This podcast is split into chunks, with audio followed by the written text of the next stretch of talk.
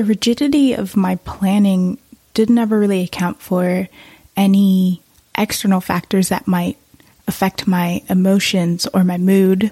That's the kind of thing that I'm talking about with detaching self worth from productivity because there are just simply times when there are things stopping you from being productive. And that's okay. We shouldn't be on all the time. What happens in between is all about the awkward middle phase of entrepreneurship. You know, after you've taken your first steps, but before you can live off your passion. Join me, Athena, as I learn from other emerging creators about the tactical and emotional methods they use to keep moving forward after the initial excitement of following your dreams meets the reality of following your dreams. Let's get into it. Hey, hey, welcome back to another episode of What Happens in Between. Today's going to be a short one for you, a little mini-sode. I'm just going to do a riff on rest because at the time of recording, it's the top of February. So, you know, a full month has passed in this year, and the thing that I found to be most helpful for me and the quality of my work is actually rest and slowing down. So, I just wanted to come in here and talk to you about it. So, when I say rest, I think I need to define that a little bit more specifically because I have always been an eight hour warrior in terms of sleep. I hate waking up with an alarm. So I would say about three or four years ago, I trained myself to wake up without an alarm at around the same time every day. I still wake up around the same time every day, but I'm always very, very certain to go to bed at least nine hours before my first external demand, if that makes sense. If my first meeting is at 10 a.m., I'm going to be sure to go to bed by midnight or 1. And then I'll know that I'll wake up around 9, give myself the time to have a morning, you know, like have kind of like ease into the day. And so that has been very helpful. And that's something that I've been doing for a couple years. And I sort of assumed that that was enough in terms of rest. But what I'm talking about right now is rest within the day as well as rest via doing less. I've really been focusing over the last month and some change to be satisfied with maybe only getting three or four things done in a day. What I mean is, if I have a task list, I always set out my three top priorities, and I've been just giving myself permission to only do three things and feel good about that. I've been thinking a lot about this this thing where we're we have to produce in order to survive, given the structure of our society, and it it makes me very sad. so I'm trying to detangle my self worth from my productivity, and I actually just learned about something called the ultradian rhythm, which is like circadian rhythm, except it's for the entire 24 hour cycle, not just the sleeping cycle. What ultradian rhythm is, it's a recurrent period or cycle repeated throughout a 24 hour day. That's the scientific definition. If you were to see a chart, it looks like several, uh, well, it looks wavy, right? And so what it shows is your energy over time. And for a lot of people, there is a spike of energy between 90 minutes and two and a half hours where you have the spike of energy and then a period like a low period that can be between 20 and 45 minutes. And so I would say in terms of person who is trying to produce value via their labor, this is a very interesting way to think about it. It's similar to that tomato thing. What is it called? Pomodoro, where you're sort of on for call it 45 minutes and then you're off for 10 or 15. Ultradian rhythm is sort of the science behind that. And I've been really tuning into myself and figuring out what my peaks are And what I found is on a good day, if there are no distractions, no random Slack messages or something, I can work pretty steadily for for about 2 hours with really good output and then I take a 20 to 30 minute rest and I feel ready to do another two, two and a half hours. And so the difference that I'm experiencing now versus earlier is that I would have my task list sort of, I would have a lot of back to back things.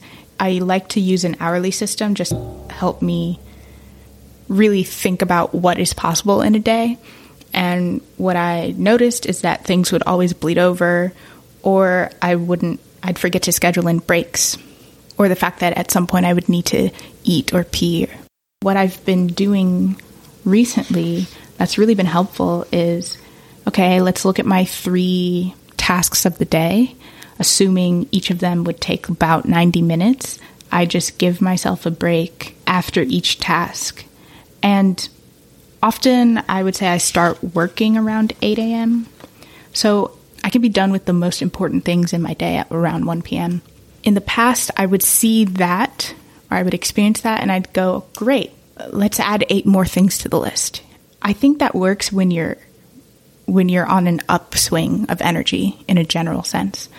But I just wasn't ever really planning for times when I had mid to low energy, which might be most of the time the rigidity of my planning didn't ever really account for any external factors that might affect my emotions or my mood. I was supposed to have a recording the day that the Capitol was stormed, and I frankly couldn't perform that day. I I really struggled to perform that whole week, but that's the kind of thing that I'm talking about with detaching my self-worth from my productivity because there are just simply times when there are things stopping you from being productive. And that's okay. We shouldn't be on all the time. So I'm just bringing this all back to we have all of these rhythms, energetic rhythms that are innate to our body. And I feel like I'll speak for myself. I have been ignoring those rhythms on a daily basis as well as a monthly or yearly basis where I'm just always, I was always asking myself for more. I would have a to do list that I could never finish because I would just keep adding more things as I accomplished each task. What I've been finding lately is that it's okay. It's okay because if I honestly get three things done a day, six days a week, everything is still working and functional. People are still satisfied with what I have produced with my output. Um, I actually can go deeper into each of these three things and create really, really high quality work. It's, it sounds kind of silly, but truly, I think I had in the back of my mind without ever really saying this, I think I had this concept that if I wasn't doing all of the things all today, everything around me would crumble. Which is, when you say it out loud, unrealistic, especially given my work. I'm not an essential worker, for instance. So, you know, the people depending on what I do are not in a life or death situation. And so almost everything can not can wait, but there's very little urgency for most things. It's all produced either internally by this sort of imagined collective in your head or externally by arbitrarily imposed deadlines. These are just some things I've been thinking about. I wanted to share that uh, I feel better when I'm tapping into where my energy is. And I don't think that I'll always be in this low energy space. It's not necessarily bad or negative energy. It's just that I, I want to do less. And in allowing myself to do that, I'm realizing how little can get done and still have everything run so smoothly, as well as I understand in my body that energy is a wave and that at some point, maybe it's March, maybe it's April, I'm going to be very high energy for probably a period of two, three, sometimes four months. And then the wave is going to continue moving. Something I'd like you guys to think about. What is your energy telling you to do? That's the question of the week. What is your energy telling you to do? And then do it. Because it's your body. And as was mentioned in the last episode, without you, none of the things you're trying to accomplish can happen if you're not in a healthy, harmonious, balanced space, everything you're trying to do will suffer because of it. So, question of the week What is your energy telling you to do? Thanks for listening to this little mini-sode. If you like it, please subscribe, rate, and review. If you know somebody who needs to hear this, definitely share it with a friend. Feel free to follow the podcast on Instagram at What Happens in Between, spelled just like the words. Oh, I almost forgot. I'm doing a quick announcement. I am restarting my weekly newsletter. In this newsletter, you're going to get not only reminders about when the show comes out, but exclusive content, worksheets, resources, more of these little riffs, either written or recorded. I haven't decided yet.